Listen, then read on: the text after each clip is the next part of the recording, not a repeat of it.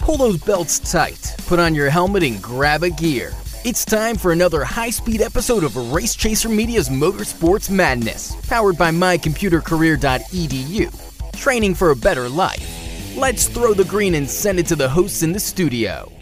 Hey, welcome to the year 2020. Race Chaser Radio coverage of motorsports is underway for another year.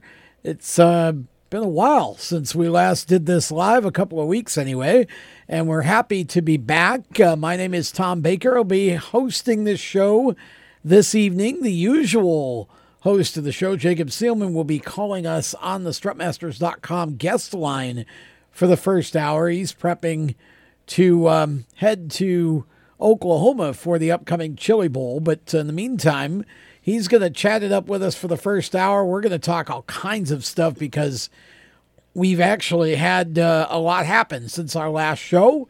Uh, a lot to catch up on. And of course, we got the Rumble at Fort Wayne, which Jacob attended. Tony Stewart swept that. We'll talk about that. We'll talk. Uh, Chili Bowl as well. The TQ Midgets racing live indoors at Atlantic City this coming weekend. So we'll talk about that. Randy Miller has joined us in the studio, our usual co host, uh, joining myself. Jacob, as we mentioned, will be on the phone. James Mellick behind the production board once again. We just call him Red. And uh, all happy to be back for uh, another go around. Definitely uh, in 2020, got a lot, uh, a lot going on as we get ready to kick off the season. Randy, I mean, this weekend the roar uh, for the uh, Rolex cars mm-hmm. at Daytona. Um, I mean, it won't be too long. We'll have ARCA cars on the track, and we're off and running. Yep, and it's uh, you, you know, this time a couple weeks ago we were talking about going into 2020 and you don't really think about it until 2020 gets here, and you're like, oh wow, this is a whole another decade, whole another year. Yeah, they're gonna call it the Roaring Twenties apparently. So yeah, it's it's it's great, but at the same time, it's kind of scary that we've already gotten into the 2020. Yeah, it is really. Um, 2019 went by really quick. We've got some leftovers from 2019 to talk about, but uh, we're going to start with um, begin as we mean to go on, as the old saying goes. We're going to talk about the Rumble when we come back. Uh, and I also want to talk with Jacob about um, the latest from the IndyCar world. New rule for 2020. Talk about that right around the corner. Stay with us. You own a performance car and you know how to drive, but you want to learn real performance driving. Well, Bunky, get that car off the street and onto the track. Summit Point Motorsports Park, the Mid Atlantic's premier road racing facility, located just over an hour from D.C. in nearby Summit Point, West Virginia, is the place to go.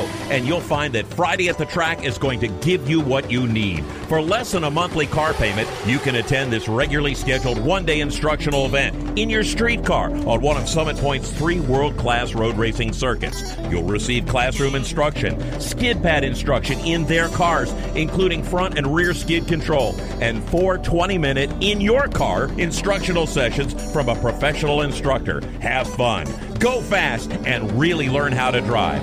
Call 304 725 8444 for class schedules and details. That's 304 725 8444. Friday at the track at Summit Point Motorsports Park.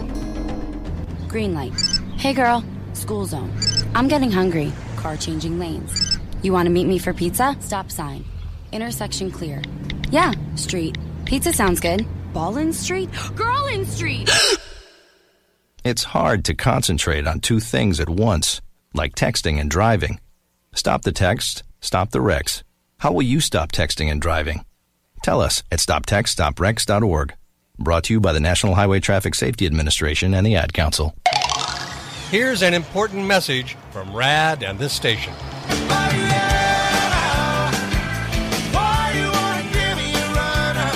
Hi, this is Bob Sheehan from Blues Traveler for RAD, recording artists against drunk driving. I like to party just as much as the next guy, maybe even more. But the one thing I won't do after I've had a few is get in the car and drive. Don't blow it. Always choose a designated driver. Remember, music lives, and so should you. Automotive technicians and auto service trainees, how would you like to work at the beach and perform for one of the best car care centers in the nation? Lewes Meineke is now looking for skilled automotive technicians to join their award winning team.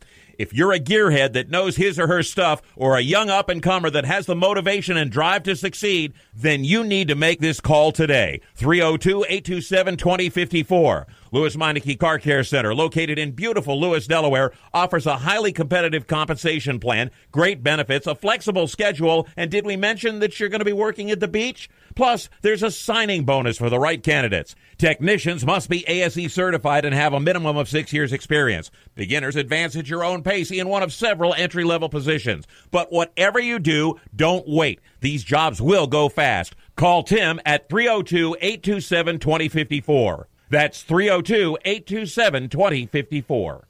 Lewes Meineke Car Care Center. Rev up your career. Hi, this is Ross Chastain. You're listening to Race Chaser Radio. Now, back to the show. Welcome back to Motorsports Madness presented by mycomputercareer.edu as we kick off our 2020 season of motorsports coverage on Race Chaser Radio. I'm Tom Baker. Randy Miller joins me in the WSIC studio in Statesville, North Carolina. James Mellick also with us, punching all the right buttons to keep us on WSIC TV 25.2 in Charlotte and also on the Performance Motorsports Network. Yeah, I'm doing my best. It's uh it's kind of different being back here behind the board. It's been such a long time It's- looking at all these buttons. We I'm haven't been like, here since oh, last man. year. Yeah, we haven't Yeah. been here since last year. Well, Actually, it- we were we have different been here in a decade. decade. Yeah, It's been a decade since we've been back here, Get so- all those corny references out of the way now, so we can just get to the show. But uh, yeah, it's good to have everybody back. And of course, Jacob Seelman normally hosts this show in studio. Jacob is prepping for the upcoming Chili Bowl, getting ready to head to Oklahoma. So he has joined us via the strutmasters.com hotline. Jacob from speedsport.com and sprintcar and midget.com and um, also a very fine national anthem singer who um, kind of took advantage of the opportunity to uh, utilize those chops again at the Rumble. Pretty cool opportunity for you, Jacob, to be uh, singing the anthem at such a fine event as the Rumble.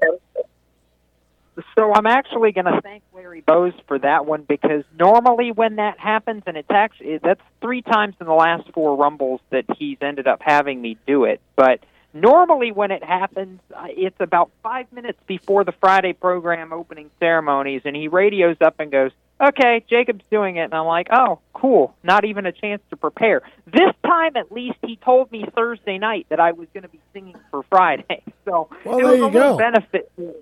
Yeah, I, I at least got to mentally psych myself up. But no, it was it's always fun to go up there and, and and be a part of the Rumble in Fort Wayne. I've done it every year since 2013, and it's just a different event. Much like the uh, much like the Chili Bowl, eh, there's just an atmosphere about it. If you ask Tony Stewart or any of the guys that do it regularly, they'll tell you you just can't replicate the atmosphere at some of these indoor races. It, it's such a high intensity.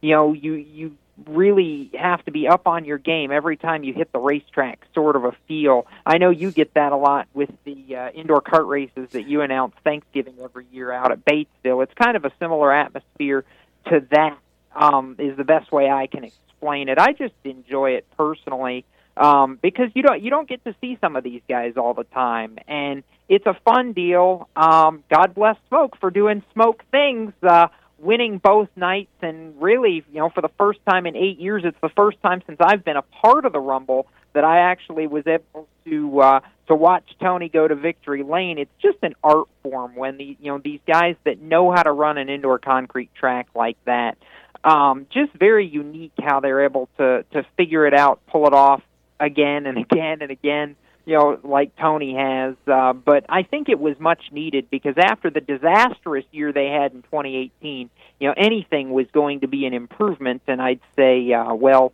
Smoke kind of kind of dusted the chops off and said, "Here, let me show y'all how it's done for a change." yeah, he definitely did. And you know, it's it's interesting because I feel like the car count was down slightly um, for this year's Rumble, and yet you still had a pretty fair share of uh, strong competitors. Uh, Tony, obviously, Justin Peck, Mike Fedorcak, Russ Gamester, uh, Brian Knuckles, Nick Hamilton. I mean, I'm just kind of scrolling through Rico Abreu, Troy DeCaire, uh, taking a shot at it. Um, you know, you had some some good uh, good strong competition there, but you're right. The the atmosphere of indoor racing is much different. It's a family. It's kind of the the family can come out, sit in the stands. They're much closer to the action, obviously, than you are in an outdoor track per se. And it's just it's it's almost like going to a football game, but it's a race.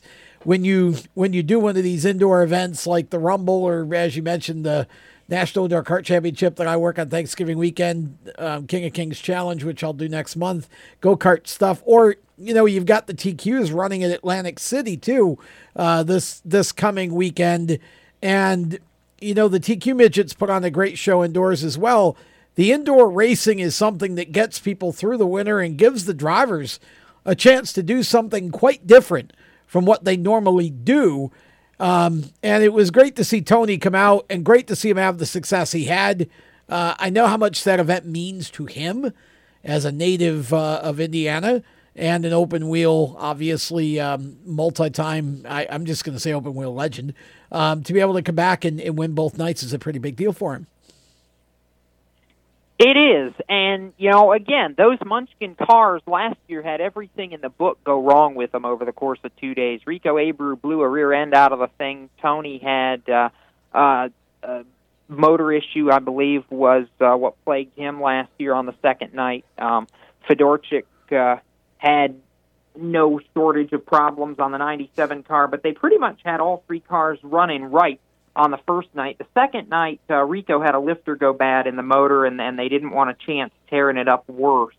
But uh, you know, Mike had a good run on the first night. Tony, of course, did what he did. But uh, you mentioned a name that I would just was so shocked at being able to come in and run as well as he did. And Troy DeCaire out of Florida really, really impressed me over the course of two nights to oh, be yeah. able to not only make make the feature both nights in his you know first ever attempt at the Rumble. But Troy's a sprint car guy. He's not a midget guy, and and there are people who will tell you that running a winged sprint car on asphalt is nothing like running a midget indoors on a flat concrete little bull ring. And Troy just kind of took to it. It took him a couple practice sessions to figure it out, but once he got comfortable and got the car underneath him, man, oh man, look out because he was he was dynamite quick, and I think if he can get in a position where you know next you know next year he's a little more used to it, um, he's going to be running some longer distance stuff this year compared to what he's been running with the pavement sprint car. Uh, you know, you get that endurance back up in a driver, and I think if he comes back next year and takes a second stab at it, Troy's going to be somebody that's dangerous at the Rumble. Well, I don't really know. you know, I, I don't know how much better he could do other than what he did in terms of performance. Obviously, um, the results are what they are. If your car breaks or you get in a wreck or whatever, then you know that's one thing. But he certainly showed that he can run for the win. And Troy, he he he made his name with the um, TBARA series, which I think is now gone down in Florida, the Asphalt Sprint Series down there. Troy is a very, very versatile race car driver. I think he's one of these drivers that really doesn't get any respect because he's kind of been pigeonholed down in that one section for a while. But I think uh, I think Troy showed he could run with the best of them and certainly did a good job both nights. That was good. I would agree with that. And the other one I want to give a shout out to, uh, he didn't make the feature on the second night, but had a really strong run going on the opening night was uh, Timmy Buckwalter in uh, what was an absolutely beautiful uh, Mike Streicher tribute car for Jason Deach and Jeff Klaus. Uh, that machine was top notch. It replicated almost perfectly Mike's 91 championship car that he drove to the title that year with the USAC ranks. And of course, we lost Mike uh, back in November, but just, you know, a lot of great tributes to, to him. It was nice to see, uh, nice to see Mike's son Richie out and uh, selling some of the authentic uh, championship shirts that uh, that they had had. Um, you know, found them in a barn, believe it or not. But uh, wow. to see Richie out there having a good time was nice. I actually brought one of the shirts home to get framed. Um, but it was just a cool deal. Like you know, like I said, every year, yes, you you reference the competition level was a little bit down. Um, I hope it comes back next year. Now that we've seen, um, you know, now that we've seen another year, I, I think it will bounce back next year and the fan count this year was up compared to what it's been the last couple of years too. Good. So I think that's a really, really good positive. No doubt. Okay, so uh, of course Tony Stewart sweeping both nights of the Rumble in Fort Wayne, and uh, you can find all the results on speedsport.com if you want to go there. Um, and definitely a, a great weekend of racing, and we will talk to Jacob about where he's going.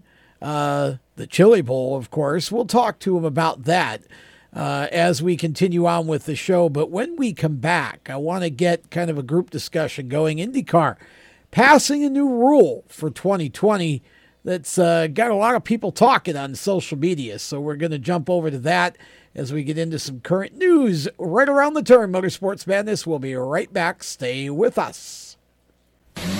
Do you love the sound of high revving motors and the smell of burning rubber? Do you want to get your car sideways right at the ragged edge of control? If you've always wanted to try drifting or learn to improve your drifting skills, Summit Point Motorsports Park, the Mid Atlantic's premier motorsports facility, has the expert instructors and the specialized track to teach you how to drift and the skills necessary to drift competitively. From skid pad to open sessions, Summit Point Motorsports Park has the safe and open environment that allows drifters of all skill levels, new to intermediate, to get sideways and smoking. With a focus on safety and the skill set necessary to drift competitively, Summit Point Motorsports Park's Drift Nirvana is just the thing for you. Call for your reservation today, 304 725 8444. Or for more information, go online, summitpoint-raceway.com or you can email them at office at bsrinc.com. Drift Nirvana, getting you sideways the right way. HMS Motorsport is the leader in motorsport safety. HMS serves a majority of NASCAR, IndyCar, and IMSA WeatherTech teams, as well as countless SCCA and club level racers and driving enthusiasts throughout North America featuring world-renowned brands like Schuberth helmets, Schroth belts, Adidas suits and shoes, Olero fireproof underwear, Lifeline fire systems, and even Racecom radio kits. HMS has the right product for your type of racing and your budget. Their representatives are experts on making your track driving as safe as possible. With locations in Mooresville, North Carolina, and Danvers, Massachusetts, the staff at HMS is always ready to take the time and help you find the right product for your specific safety needs. You have family and friends who care about you, so don't settle for second when it comes to motorsport safety. Just stop in to HMS Motorsport, visit them on their website at hmsmotorsport.com, or send them a message on Facebook. Tell them the folks from Race Chaser Media sent you. What an awesome game. What's up with your car? I don't know. It won't start. How are we getting home? Chill. My parents signed me up for the roadside assistance from Lewes Meineke. It was free with my oil change. They'd come and get the car started or get us home and tow the car to the shop. Good to know. With my driving, my parents never know what to expect. When you join the Meineke Car Care Club with a $35 preferred service, you get four free months of roadside assistance, including tire change, battery jump, lockout service, towing, and more. Contact Lewes Meineke, located on Route 1, or call 827 2054. When do you think of a plumber? Like most people, even if it's an emergency, you can be confident about who will arrive to help you. For quality and reliability, count on someone you can trust. Call on the plumbing services of Hague Quality Water of Maryland. Plumbing doesn't have to be an emergency. We handle all kinds of preventative maintenance too. Hague Quality Water of Maryland is family owned here in Annapolis since 1993. For a refreshing choice, call us at 888 84 Water or visit us online. Hey, this is Reed Wilson, and you're listening to Race Chaser Radio. Now back to the show. Welcome back. Motorsports Madness, presented by mycomputercareer.edu, training for a better life. Show kicks off. Uh, we are off and running for 2020 and excited to be back in the saddle after a couple weeks with family and friends and celebrating Christmas and New Year's and all of that good stuff. Tom Baker, Randy Miller, James Mellick in the WSIC studio. Jacob Seelman is with us via the strutmasters.com hotline. I want to go to a current news story. Actually, this came out today, and I saw it and I thought it was worth highlighting here while we had Jacob on the phone in this first hour. I want to get some kind of group input into this. I'm going to read from racer.com here because that was the first um, uh, story that I saw. Um, this concerns the IndyCar Series, NTT IndyCar Series. They are changing the rule regarding uh, teams working on their cars during a red flag while the race is stopped. Um, the uh, what happened here is apparently in their minds some controversy happened out of the five car pileup that's that took place at Pocono on the opening lap.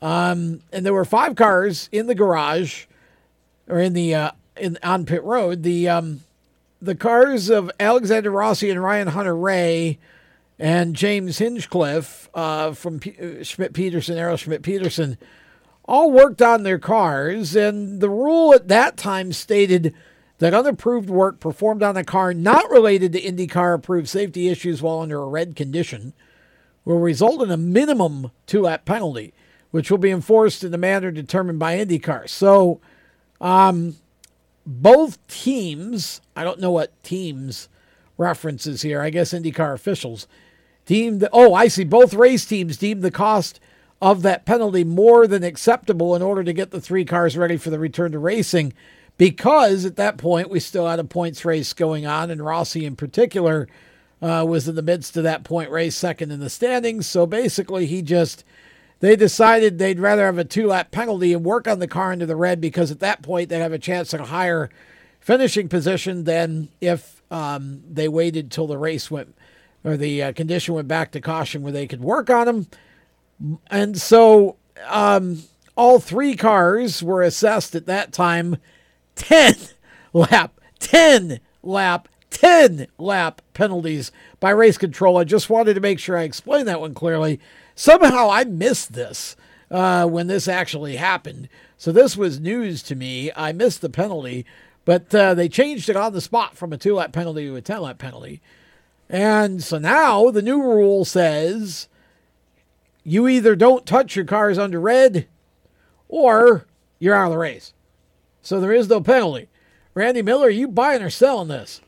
I don't necessarily agree with the penalty per se, but I mean, this is the same rule that NASCAR's had for 50 years. I mean, it to me it seems like you would have an unfair advantage if you worked on your car while everybody else doesn't get to do anything because that would give you an advantage of being able to fix your car and be able to not lose that many laps when the race goes back under yellow. So to me, I think the the rule itself is fair. I don't know about you know working your car or be you know escorted from the building. Pretty much that that kind of seems a little harsh to well, me. Well, it doesn't say they're going to escort them out of the place. Well, but I mean, I mean, if you're not going to race, race, what's the point of being there? You know what I mean? Yeah. It's it's like you know that's a little harsh to me. But I mean, but the penalty, the the actual rule itself seems like a great idea. James, Uh, I like what what you said right there. It's a rule that NASCAR's had for a while.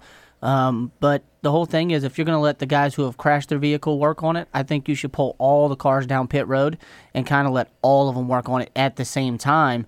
Um, so I'm all right with them not letting them work on it. So I'm cool with that. okay, I'm going to let Jacob go, and then I'll uh, give my two cents after Jacob's done. What do you say about this? My response to that is, why haven't we done this sooner? Why was this not how the rule always was? Like I, I- I'll be honest, I didn't even realize there was a provision for a two lap, or in this case, when they changed after Pocono, uh, or in progress at Pocono, ten lap. I didn't realize this was a rule. I guess I was always, I guess I always just assumed that you could not work on the car under red like uh, you know much like NASCAR. So the fact that we're now going to this is that's basically my reaction. Why why didn't we do this sooner? This seems like common sense to me. So bravo IndyCar, way to catch up with the times finally. It's interesting. I mean, I, I just, I, I don't know. I guess I'd rather have it this way than have them say it's minimum of two laps and then decide because they thought somebody pulled the wool over their eyes that they'd suddenly make it 10. To me, that's just stupid officiating um, and unnecessary. If you're going to have a rule, make the rule clear enough and enforce the rule. Don't just make up the penalty as you go. Um, I've never bought into that kind of officiating, and I think IndyCar can do better. I so I'd rather have this. Here, my question is, I, I feel like we're fixing something that wasn't broke. This whole idea in the sport to begin with, to me, that you can't work on your car under a red flag. If you have damage, you're repairing the damage. you're not working on setup. You're not you're you're not making the car better. You're trying to get the car back out for competition. So uh, we we NASCAR has a five minute clock, and then you have to pull it behind the garage or behind the wall. Um, I don't understand why we. I don't feel like anything that happened at Pocono warranted a rule change, and I, I, James, you want to jump in here? I want to let you do that. Uh, the only reason I think that they could make a rule like this, and the reason it would stick, is because just something that comes into mind is at a bigger track like Pocono, it takes so long to get around that racetrack. Right. Um, and they do use a lot of drafting around there. The Indy cars do. Um, Kurt Busch won the 500 after being involved in crashes a couple years ago. Yeah. He didn't fix it under a red flag condition. He fixed it under normal NASCAR conditions and still won the race. Um, and I think maybe they're just trying to prevent a crash vehicle being able to get back out there and win the race. That's the only thing I could see, maybe. Well, Randy, Uh, let me be go ahead. devil's advocate for a minute. But Go ahead. How many IndyCar crashes have you guys seen where the car is actually repairable after the wreck anyway? Yeah, that's pretty true too. I mean, in all honesty, Well- like I, I- know there are instances like you know somebody spins out with a tire or whatever, but most of the crashes that I've seen, that car ain't gonna be fixed, no matter how many red flags or yellow well, flags you fair display. enough, but here's a case right there where the fact that Rossi had the uh, the the choice probably kept him at least in a much better points position than True. it would have if. So uh, what you're doing here is basically saying if if you crash, you're done. That's it. You're done. I mean, because the that you're not going to because even if you started these repairs after the caution came out or whatever, IndyCar doesn't run that many caution laps. Unlike NASCAR, who sometimes runs an endless string of yellows for no good reason, um, IndyCar does not do that. So um, I don't know. I just I feel like you kind of fixed something that I'm not sure was really broke. I think the instances I think this is what you're saying, Randy. Correct me if I'm wrong, but the instances in which you have even this rule come into place are probably rare. But there was a case where there were three of them on the opening lap. Um, you know, the whole NASCAR thing. I, I just it, it it this this whole five minute clock thing is crazy to me too. I've never thought that was necessary. It's just one more thing to manage. But I guess I'd ra- like I said I'd rather have it this way because it's definitive. You can't make up penalties on the spot. That's what drives me nuts is when a series makes a penalty up on the spot, and they they they made it ten laps just randomly because they were mad apparently that all these cars you know are Rossi or whatever. Um, so I feel like they just said, well, you know, that was a screw you penalty. Um, you know, so I, I don't know. I, I feel like it's okay. Maybe it all should be like this. If you work on your car under the red flag, you're out. NASCAR maybe should do that as well. If you work on under the red flag, you're out. Maybe. Um, you know, eh, I mean, NASCAR has more caution flags to have the clock. IndyCar doesn't. Would this even be a discussion though if the five guys that weren't in the wreck weren't in the points chase? Like if we were talking about five, you know, underfunded cars that just happened to get in the wreck, running for dead last, would this even be an issue right now? I just feel like You know, I um, mean, I, I feel like Indy's doing it just because it's like, hey, you know, we're sorry we penalized you guys ten laps during the midst of don't a championship chase. So to make it up to you, now here's the new rule: there just don't work on your three. car at all. There were three people. Yeah, I like I said, I just don't like teams making up or series making up punishments. You know, it's black and white. This is just me asking a question to you. Yeah. Um, I know you said when Roger purchased it, there were a couple things that you were unsure of that you really weren't a fan of that you liked, like maybe the potential of uh, provisionals for the 500 and stuff like Yeah. that. Do you think this is one of the things that he's trying to implement for himself? I'm just, I'm just curious. I don't your- know. your I think the timing's interesting. I think the timing's very interesting. That's all I can say about that. I think any rule that, that comes into play now that Roger owns the series, we all are going to jump to the conclusion that he somehow had some influence. We don't know that. And, and it's unfair to say that. I think you have to evaluate it based on what it is. I think Jacob would agree with this. Um, right, Jacob? Have, you got to evaluate based on what it is, not on whether Roger had any influence or not.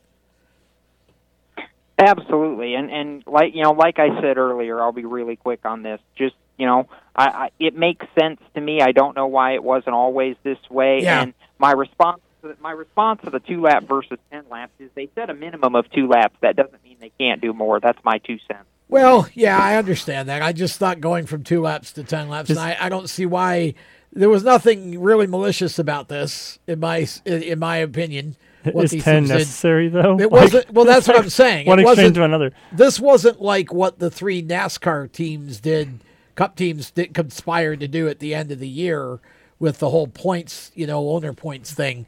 Um, these guys were just fixing their cars. So we're going to start the race on lap 50, but you're going to start on lap one. Yeah, I just that, that, was just that that just I thought that was a bit much. But anyways, that's uh, that's the latest from IndyCar. It'll be interesting to see where all this goes um, for 2020 in that series.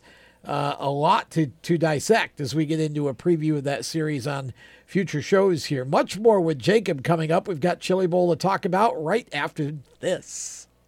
Everywhere you go, you hear it and you see it. It's coming at you through your phone, your tablet, and your computer. It's broadcast from your favorite radio station, TV networks, and cable companies. It's in the stadiums, the arenas, the ballparks. It screams for your attention at the mall. It's interactive on Main Street. It's even coming at you from the gas pump at the nearby convenience store. What is it? It's digital content. It's digital content. It's digital content. Somebody has to create it. Somebody has to manage it. So whether your dream is to write it, design it, create it, call it, produce it, voice it, host it, light it, shoot it, switch it, record it, color color correct it, edit it, code it, repurpose it, tweet it, blog it, post it, compress it, upload it, replay it, or make sure it gets to where it's got to go when it's got to get there in the format it's got to be in, you need to attend Carolina School of Broadcasting. The skills you will learn, the experience you will get, and the connections you will make at Carolina School of Broadcasting will open the doors to the career you want in digital content creation and digital content management. Call or come by today. Click csbradiotv.edu. Everyone knows Strutmasters is the suspension experts for luxury vehicles,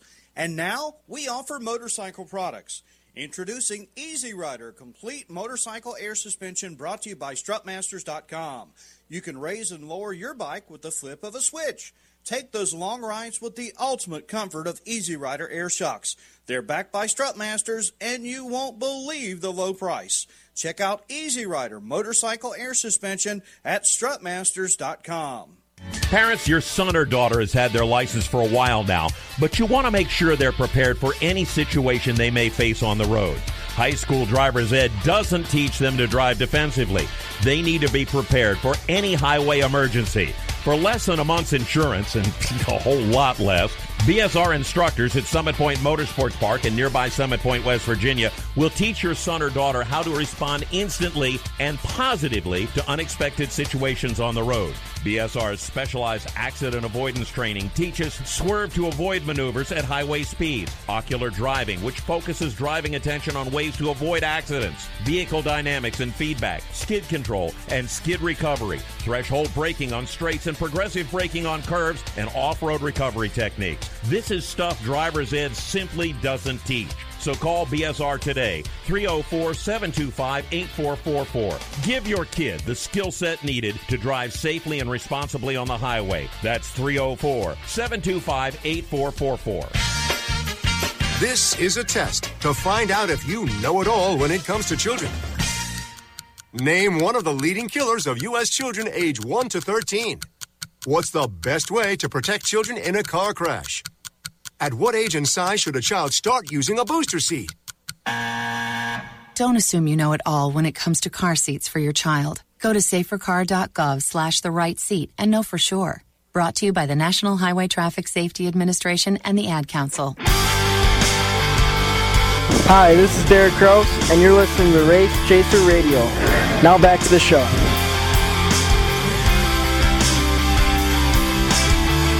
Welcome back. Motorsports Madness, presented by mycomputercareer.edu, rolls on here. Uh, if you're listening to us live on uh, Performance Motorsports Network or WSIC TV 25.2 in Charlotte, or uh, perhaps hearing us through syndication or uh, on demand at uh, your favorite podcast source. Just search Race Chaser Radio. Hey, by the way, if you're listening to the show, jump on over to our social media. It's Race Chaser Media at Race Chaser Media on uh, Facebook, Twitter, and Instagram. All three. Jump over and uh, give us a like and a follow and say hello to us. Uh, continuing the program, our first of 2020, and uh, time to talk some Chili Bowl. Jacob Seelman getting ready to head to uh, Oklahoma for the Chili Bowl next week. and so are a whole lot of race teams and drivers. Um, over 300 entries, I'm sure. Again, uh, picked up a couple of names just recently. Ryan Newman and Ricky Stenhouse filing their entries for the Chili Bowl. We always get some influence from the major series, especially NASCAR. Um, a couple of guys. I don't think Alex Bowman is racing this year. Yeah, he's on the entry list. Is he on the Yeah. list? Okay, because I had thought for a little bit that that wasn't going to work out for him this year. Um, so, of course, uh, Chris Bell should be back in the fold as well. And um, Chris was Chris caused some uh, controversy unwittingly when he had a bag crash over in New Zealand and um, got his bell rung pretty badly, and then uh, proceeded to just come home and not finish that series. There was some speculation that uh, he was told to do so by his NASCAR uh, management uh, group or whatever, and whoever that would be, I'm not sure. But um, he says, no, I made my own decision. Um, I'm not sure I totally believe that, but um, honestly, I don't think it matters. None of my business. He decided not to finish, doesn't matter why.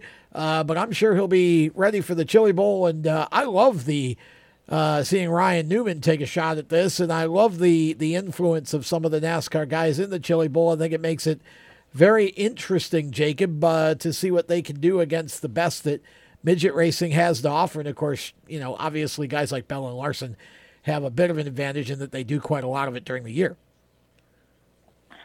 Yeah, so let's uh, run down the list here for a minute. I'll start right off the top with the name that you mentioned. That as I was doing my statistical research last night, I'm still blown away by the fact that Ryan Newman's never run the Chili Bowl before.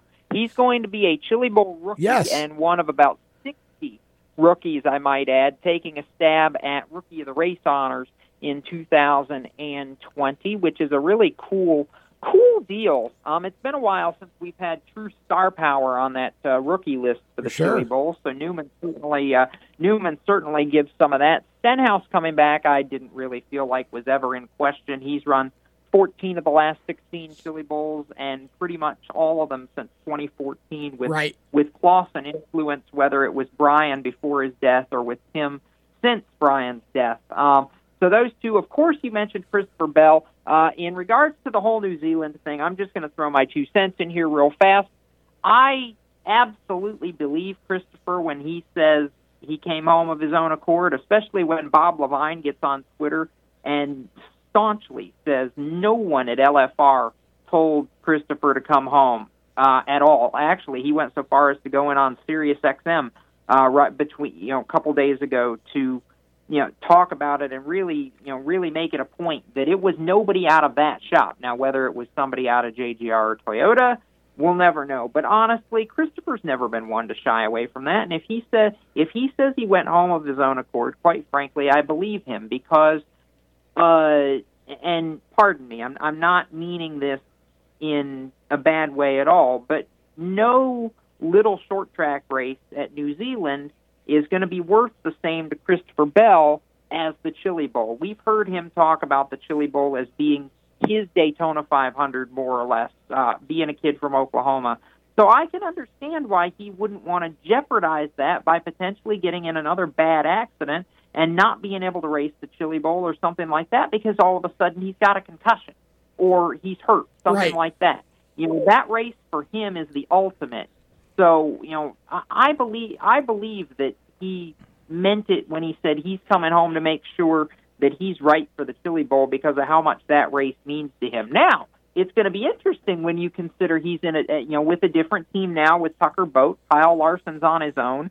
Kyle Larson's also the uh, the prohibitive favorite coming into the Chili Bowl Nationals. Quite frankly, after winning seven out of eight races uh, in his own number one K. I mean, you don't just do that not have a good handle on your package.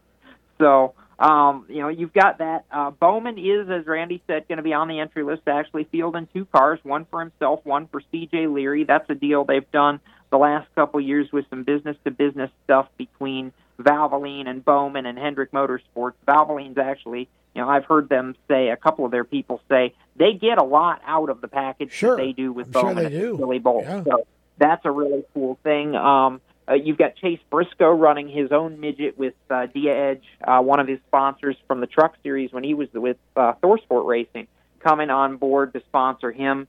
Um, let's see, I'm trying to think if there's anybody else uh, notable that I would be missing. I think that about covers the NASCAR influence. Really, what's been interesting to me about this Chili Bowl entry list is not the not as much the NASCAR influence because we expect that, but Right. the IndyCar influence that's coming back again. When you've got Conor Daly, who I expected to be back in another go for Petrie Motorsports, but to add James Davison in a Flea Ruzick Team Ripper car, to add Santino Ferrucci in a Jody Rosenboom car, which, quite frankly, I think Ferrucci's going to be the most interesting guy to watch. I agree. In Tulsa the entire week because he has a ton of driving talent and car control, but he's never done dirt before until he got a 100 lap test session in a sprint car um, a couple weeks ago out in, in Arizona at Canyon Speedway Park.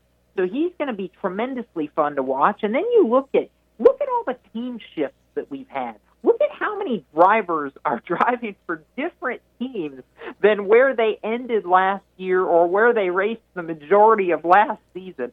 This, to me, the storyline here is the, ha, is that this has the potential to be the most topsy turvy Chili Bowl that we've ever seen. Quite frankly. Well, I, I mean, it'll be interesting to see how it plays out. Of course, the biggest change everybody's talking about is Zeb Wise going over to uh, Keith Kunz. Uh, and I think that instantly raises Zeb's odds considerably uh, and and puts him into big time favorite status. Um, and you were talking about drivers to watch. I'm going to give you another one. And I don't mind saying I'm slightly biased on this one, but with his background, it makes perfect sense. Tyler Thompson out of Fulton, New York, is a relative unknown in the midget world because he's never raced a midget, but he has run plenty of dirt in both go karts and also uh, the super dirt big block modified type cars. And he's run uh, super modifieds for a couple of years and uh, went on a run this past fall, won the Oswego Speedway International Classic, the biggest uh, race for super modifieds in the world, in only his second attempt, and then went to uh, Indy, well, Lucas Oil Raceway Park now, and won that super modified show as well. Um, there's a kid who I think will be a quick adapter and uh, driving for one of the most famous families in open wheel racing uh, out of New England, the Seymour family. I think uh, is going to be fun to watch as well. Um, but you're right. This has the chance to be a much more interesting Chili Bowl than uh, what we've seen in recent years. And maybe there's enough strength elsewhere for somebody to break Keith Kunz's stranglehold on this event because um, it's it's pretty much a, a KKM benefit series um, benefit race or has been for the past number of years now. Please hold while I tell you why the Keith Kunz streak is going to continue in 2020. Um, number one, if you want my early predictions for things that are going to happen, because until they don't, until they don't happen, they're going to happen.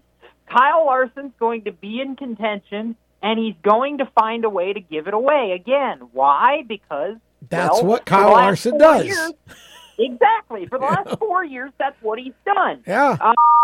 Uh, Christopher Bell is not going to win this with Tucker Boat unless he comes out on his prelim night and totally shocks the world and just blitzes them again.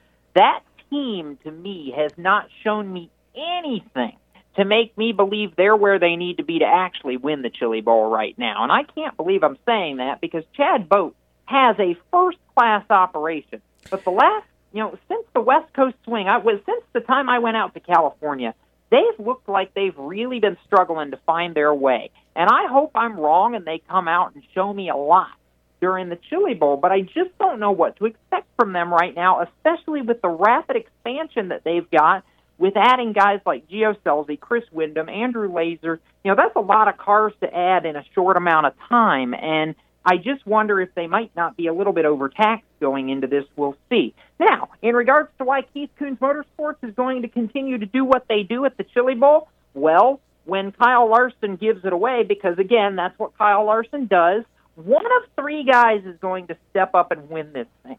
Rico Abreu, because, well, he's done it twice.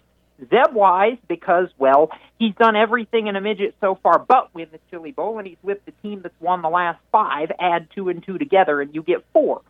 Or the kid who almost shocked the world last year, and I think now that he's in the car, you know, one of the cars to beat, is going to shock the world. Cannon McIntosh with Keith Kunz Motorsports. One of those three guys, if, if KKM wins this Chili Bowl, it's going to be one of those three.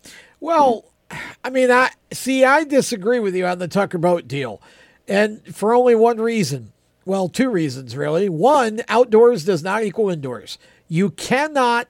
Everybody loves stats. You can't say, "Well, this team won good outdoors" or whatever. It's a totally different form of racing. But they when they went indoors at Gateway, which is the closest thing we've got to Chili Bowl. They have been indoors, and when they went to Gateway, they couldn't find their heads from a hole. Gateway is an entirely different situation, entirely different track surface, track prep. It's an entirely different deal. The Chili Bowl has been traditionally, as far as Tucker Boat, they've been fast. Um, we all forget. I mean, I think if I mean you correct me if I'm wrong, but I think it was I think it was Tucker Boat that lost to Langenstein last round for the Chili Bowl, and uh, except for a couple of um, car issues, I think he got caught in someone else's mess. If I'm not correct, in one of the one of the higher mains, he was on his way to potentially making the A main. He never raced the Chili Bowl before. When I look at Tucker Boat's lineup and the fact that they've got Christopher Bell, who to me is the guy, I don't care what you put anybody else in, Christopher Bell's the favorite until he's not. I Chad Boat has run very well in the event in the past. I believe that uh, this could be a time for Tucker Boat with the driver lineup they've got to show their strength. Now, um, I agree with the KKM lineup though because I mean they've got they they certainly aren't going to miss Chris Bell. Being honest, I think Zeb Wise is uh, equally talented. And they've got a lineup this year that is still going to be strong. So it's going to be interesting to see where this goes. Uh, Chili Bowl, of course, a week long deal. And um, you can go purchase the package for it watch every night of it online. And of course, uh, then Saturday night, uh, always on uh, MAV TV, the A main will get started quite late because that's kind of how it all works. Um, we'll uh, keep going with Jacob and have more right around the turn. Motorsports Madness continues. Stay with us. When do you think of a plumber? Like most people, even if it's an emergency, you can be confident about who will arrive to help you. For quality and reliability, count on someone you can trust. Call on the plumbing services of Hague Quality Water of Maryland. Plumbing doesn't have to be an emergency. We handle all kinds of preventative maintenance too. Hague Quality Water of Maryland is family owned here in Annapolis since 1993. For a refreshing choice, call us at 888 84 Water or visit us online. Here at Lewes Meineke, we're more than just your average car care center. Hey, it's Dave, your neighbor from Lewes Meineke. Whether you need an oil change, brakes, tires, or anything under the hood, we've got you covered. Take advantage of our free check engine light service as well. Yes, free. And don't forget about our free shuttle service. Never stress, we'll take care of the rest. On with life. Give us a call at Lewes Meineke, 302 827 2054. Is your job sucking the life out of you? Wake up! You can do something else. Information technology. I know what you're thinking, but I'm not a math and science person. No problem, and no excuses. Because it's not rocket science, it's my computer career. Go to mycomputercareer.edu and take the free career evaluation today. You could start your new life as an IT pro in as little as four months.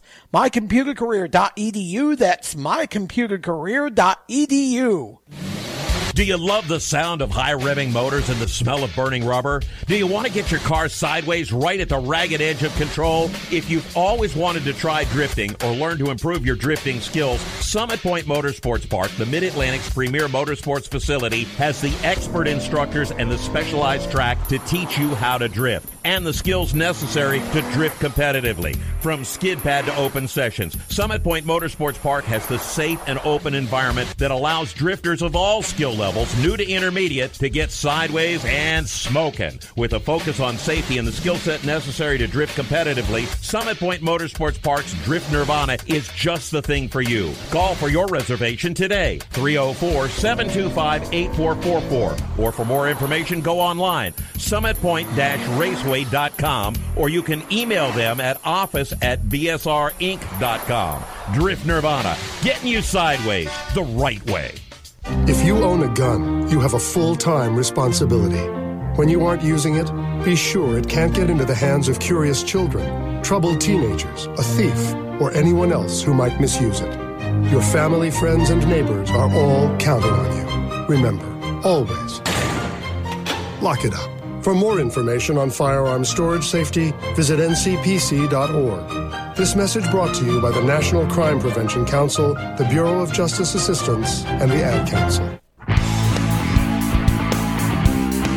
Hi, this is Ty Ankrum, and you're listening to the Race Chaser Radio. Now back to the show. Okay. Welcome back to Motorsports Madness presented by mycomputercareer.edu training for a better life.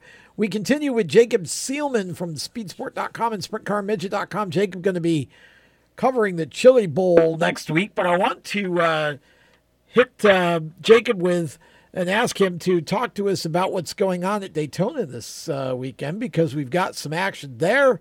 Uh, the Roar happening, Roar before the 24, and we'll get our first Kyle Busch sighting uh, at Daytona International Speedway. Now, there's a news story for you. We've got about a minute and 50 seconds, Jacob. Who's going to be, who should we be paying attention to at the Roar?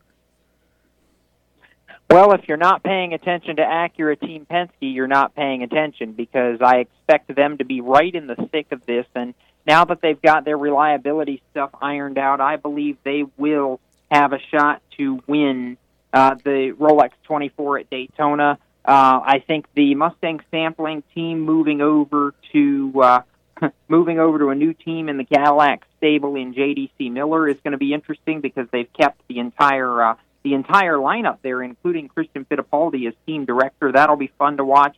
Action Express slimming down to one car. How will they do? Don't know. We'll find out. It's a small prototype field, but it's a very packed with talent prototype field, is what I take away from this deal.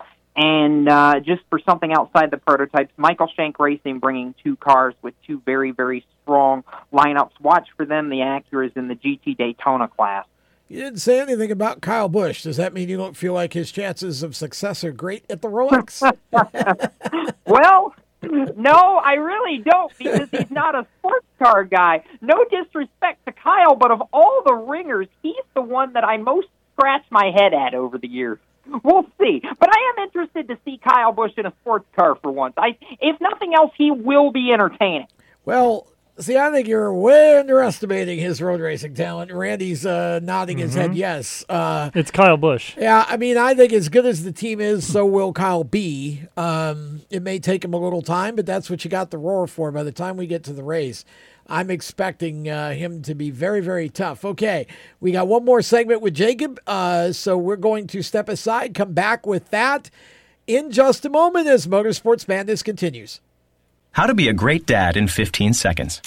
Bike ride, go fish, walk in the park, phone call, milkshake, play catch, picnic, fly a kite, tell jokes, laugh, talk, read a story, tell a story, bumper car, swing set, bowling, pillow fight, cut loose, stay tight. Whew. Because the smallest moments can have the biggest impact on a child's life. Take time to be a dad today. Call 877-4DAD-411 or visit fatherhood.gov.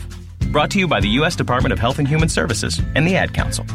Automotive technicians and auto service trainees, how would you like to work at the beach and perform for one of the best car care centers in the nation? Lewes Meineke is now looking for skilled automotive technicians to join their award winning team.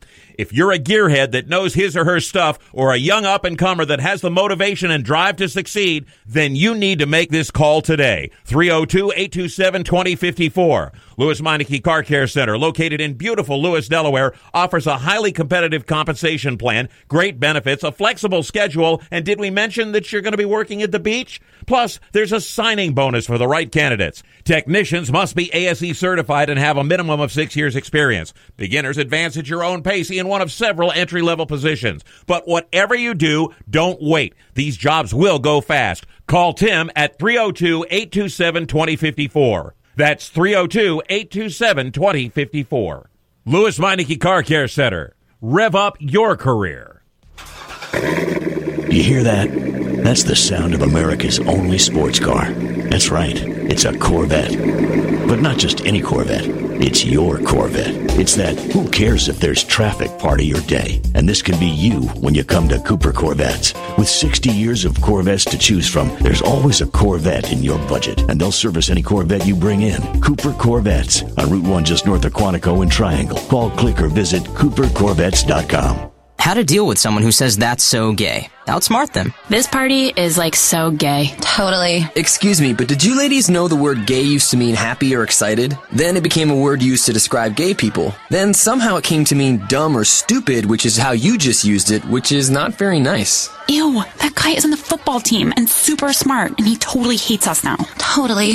When you say that's so gay, do you realize what you say? Knock it off. Learn more at thinkbeforeyouspeak.com.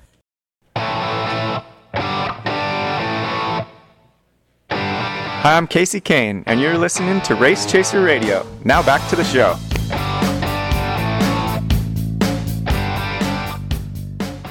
Welcome back to Motorsports Madness. One more short segment here, and uh, we'll finish up with Jacob Seelman on uh, this note.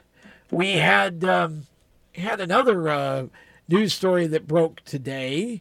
Uh, and I really feel bad, honestly, about this. But then you kind of look at it and say, well, sometimes perhaps you just get that little wake up call that says it's just that time. And one of ARCA's most successful Daytona Speedway racers ever is going to sit this one out, Jacob. And this one really surprised me because we nothing leaked out about his heart attack until. Uh, uh, until today. No, I know. And for Bobby Gerhart to not be in a Daytona ARCA race is almost unfathomable. He's been running Daytona ARCA longer than I've been alive. In fact, his streak, uh, maybe appropriately, will come to an end at 32, the same number that uh, the legendary Dave Marcis got to uh, in his consecutive Daytona 500 streak. So, uh, but yeah, I can't believe nothing leaked out about Bobby's heart attack, and I think I'm just thankful that it wasn't worse than it was, and he's still with us and kicking and going to keep the team going because you know, Bob, you know, whether you love him or hate him, Bobby Gerhart is a stalwart of ARCA, and I believe just as good at driver development as anybody in the garage area. We've seen it before Blake Feese, Kyle Krisiloff. I believe he'll find somebody to get in that car for Daytona, and whoever he puts in the car, if it's somebody with talent, they'll contend for the win. Well, I agree. At Daytona, I think he's got as strong a program as anybody, and so yes, I, that opens up a door. Sixty-one years old is uh, Bobby, and and it will be hard not to see him on the track, but. Uh, somebody's going to get a good opportunity out of this, and it'll be interesting to see who. And then we're just thankful that uh, Bobby appears to be okay and uh, um, is really excited to um, to go to Daytona with another driver and keep that uh, streak alive, at least as an owner, if not as a guy who's behind the wheel. Jacob, uh, we know you're going to the Chili Bowl next week, about 10 seconds. Uh, who do we keep an eye on, and what do we look for coverage wise? Speedsport.com, SprintCarMidget.com. We're going to have everything written all week long, videos, all that. And my guy to win, Kyle Larson. We'll be back with more Motorsports Madness right after this.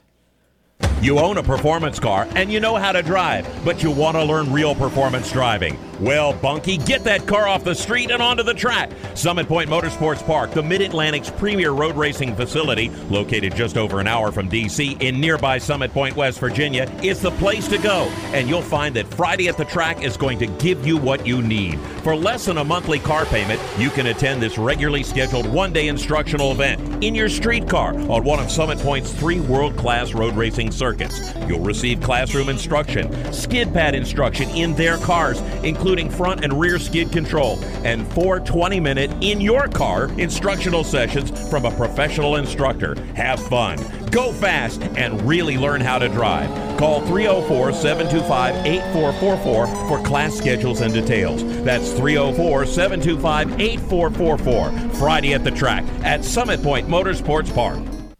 Motorsports sales professionals. Performance Motorsports is looking to build a team of experienced media sales professionals to represent our programming to the industry's top companies, magazines, and racing series.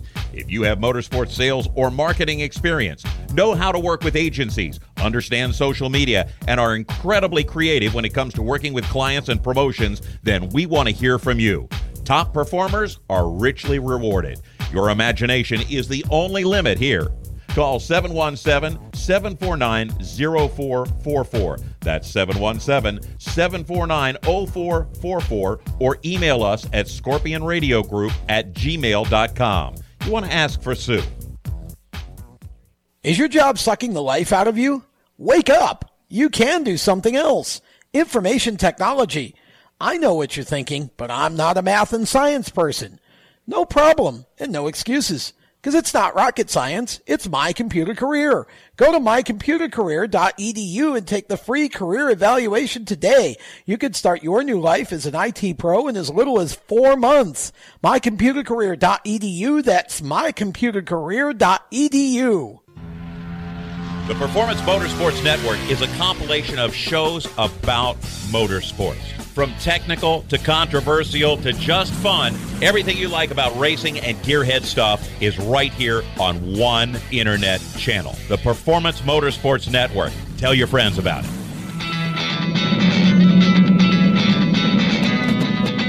Hi, I'm Reed Sorenson.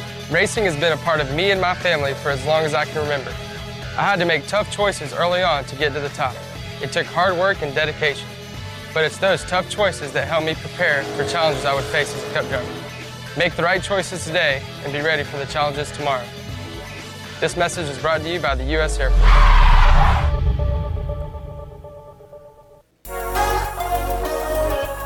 Hi, this is Spencer Boyd, and you're listening to Race Chaser Radio. Now back to the show.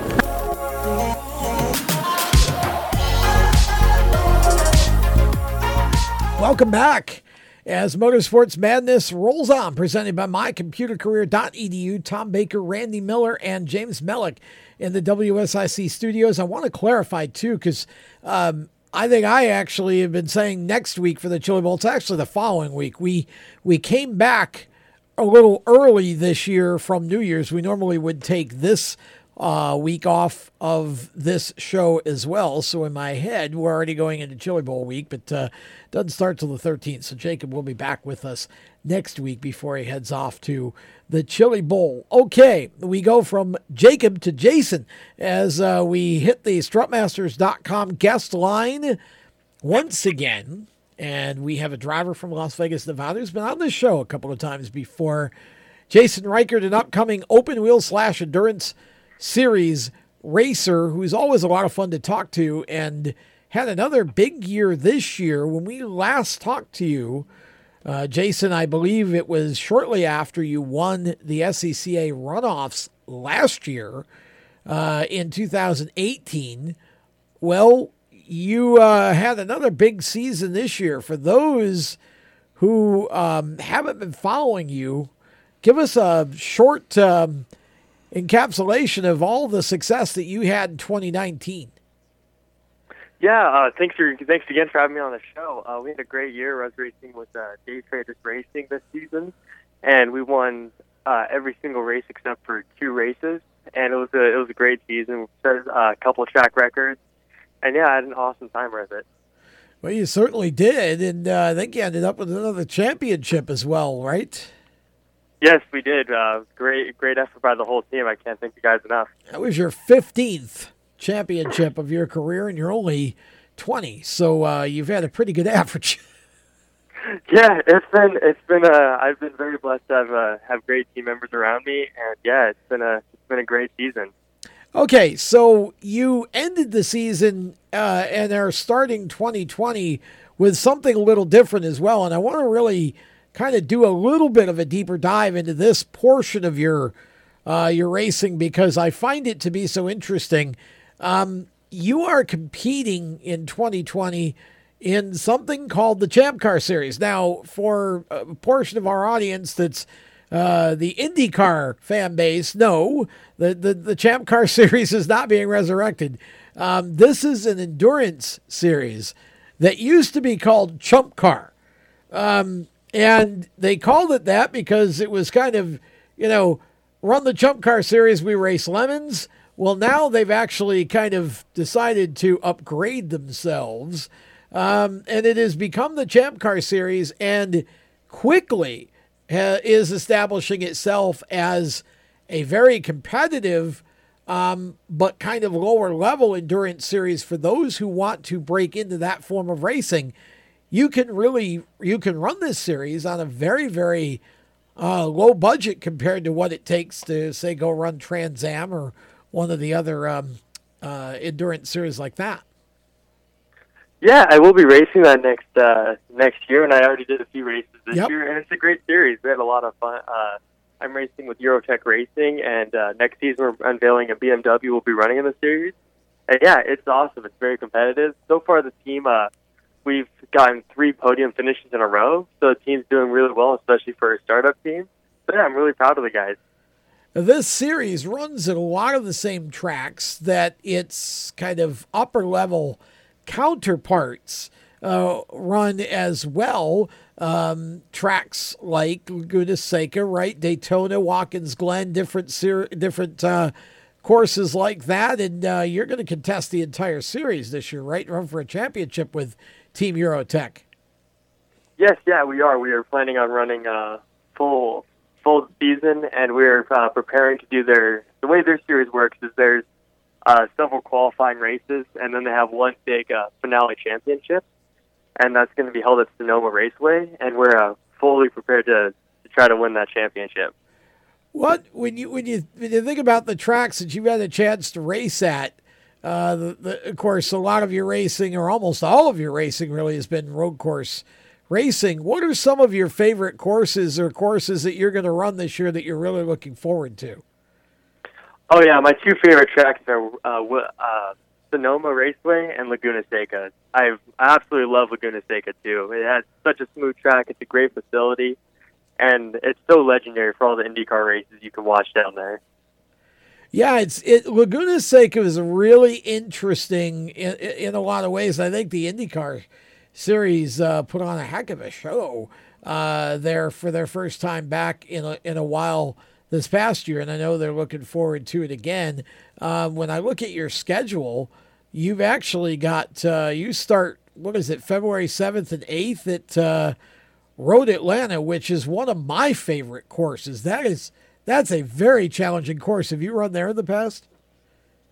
Yes, oh, I love the track. It's so beautiful out there, and I'm really, really looking forward to it.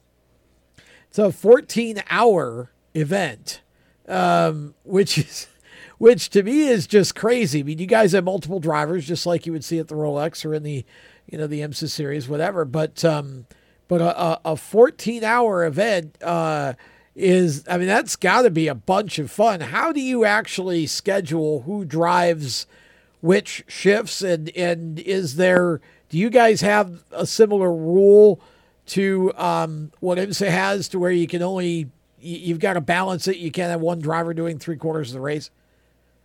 Yes, you do. So the way they limit it is they limit how much, how long each driver can spend in the car. So you can only spend a maximum of two hours in the car. That's how we limit it. And the way we do our driver lineup is normally we put our most aggressive driver uh, uh, in the first stint to make up as many positions on the first lap, try to get us try to get us in the lead, and then be leading going into our second stint. That way we can just manage the race pace from there. And then our final driver is our second strongest, and he's going to be the driver if in case we fall back a little bit that we need to make up more time. So you actually kind of group it by ability and experience. Then is at least how you guys do it. Yeah, that's our team strategy, and that's how we've ran it the last two events, and it's been working out really well. You guys have the the other thing that is I was doing my research, uh, and I think you even mentioned this to me the other day when we were talking. You can have seventy or eighty cars on the track at the same time in the series, and I know you get a bunch of the Rolex too, but generally you expect those guys to be some of the best of the world. Um, what's it like in this series, given that there's probably a pretty wide gap between the highest skilled and lowest skilled and highest, you know, most and least experienced kind of, what is it like to run in this series?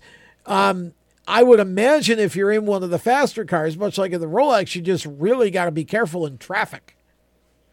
Yeah, you definitely have to be careful. There's a lot of different there's a lot of different cars out there, and then there's a lot of different speed levels and a lot of different skill sets. There's some incredibly talented drivers in the field, and then there's also some new drivers who are their first time in the cars during that race. So you really get a you get a really big mixed bag on what what to expect out there. And yeah, it's all about just managing it, being being uh being cautious, taking high percentage moves.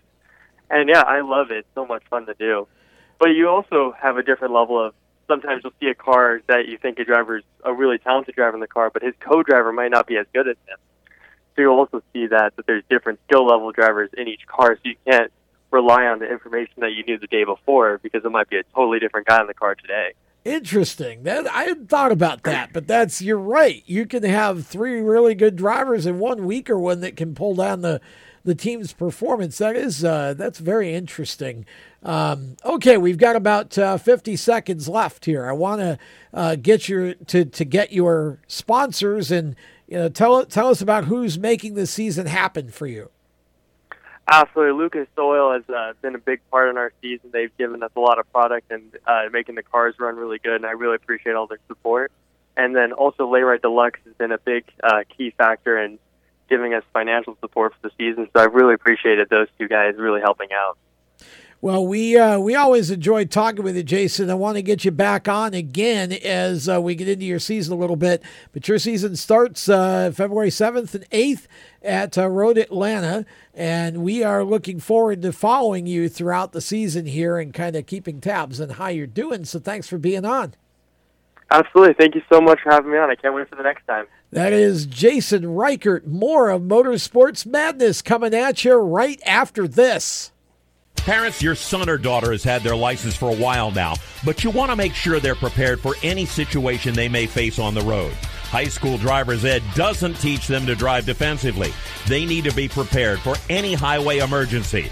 For less than a month's insurance and a whole lot less, BSR instructors at Summit Point Motorsports Park in nearby Summit Point, West Virginia will teach your son or daughter how to respond instantly and positively to unexpected situations on the road. BSR's specialized accident avoidance training teaches swerve to avoid maneuvers at highway speed, ocular driving, which focuses driving attention on ways to avoid accidents, vehicle dynamics and feedback, skid control and skid recovery, threshold braking on straights and progressive braking on curves, and off-road recovery techniques. This is stuff driver's ed simply doesn't teach. So call BSR today, 304 725 8444. Give your kid the skill set needed to drive safely and responsibly on the highway. That's 304 725 8444.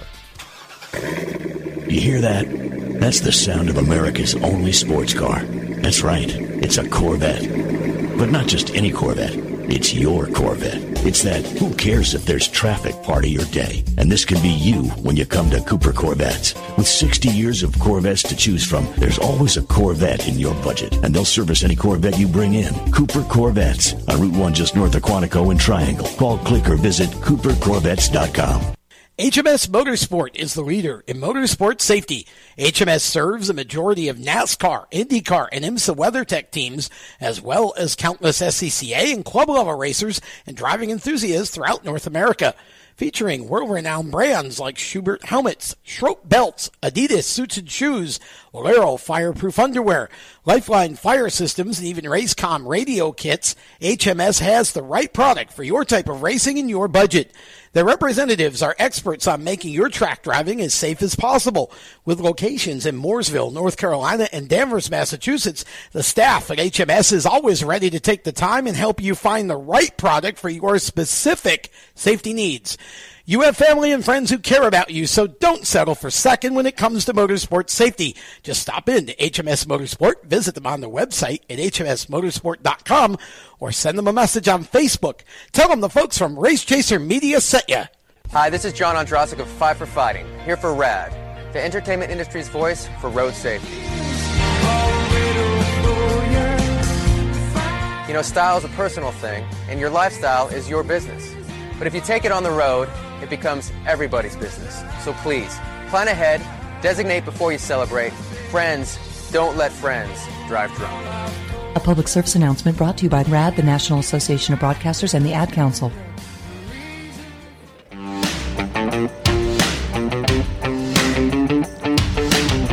Hi, this is Chandler Smith, and you're listening to the Race Chaser Radio. Now back to the show.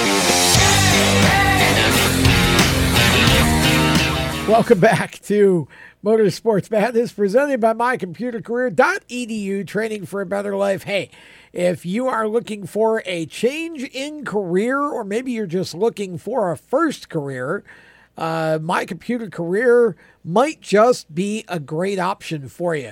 If you've thought about doing something different and you want a career that is certainly going to continue to to grow you into this decade, IT is a great uh, industry to be in, a great profession.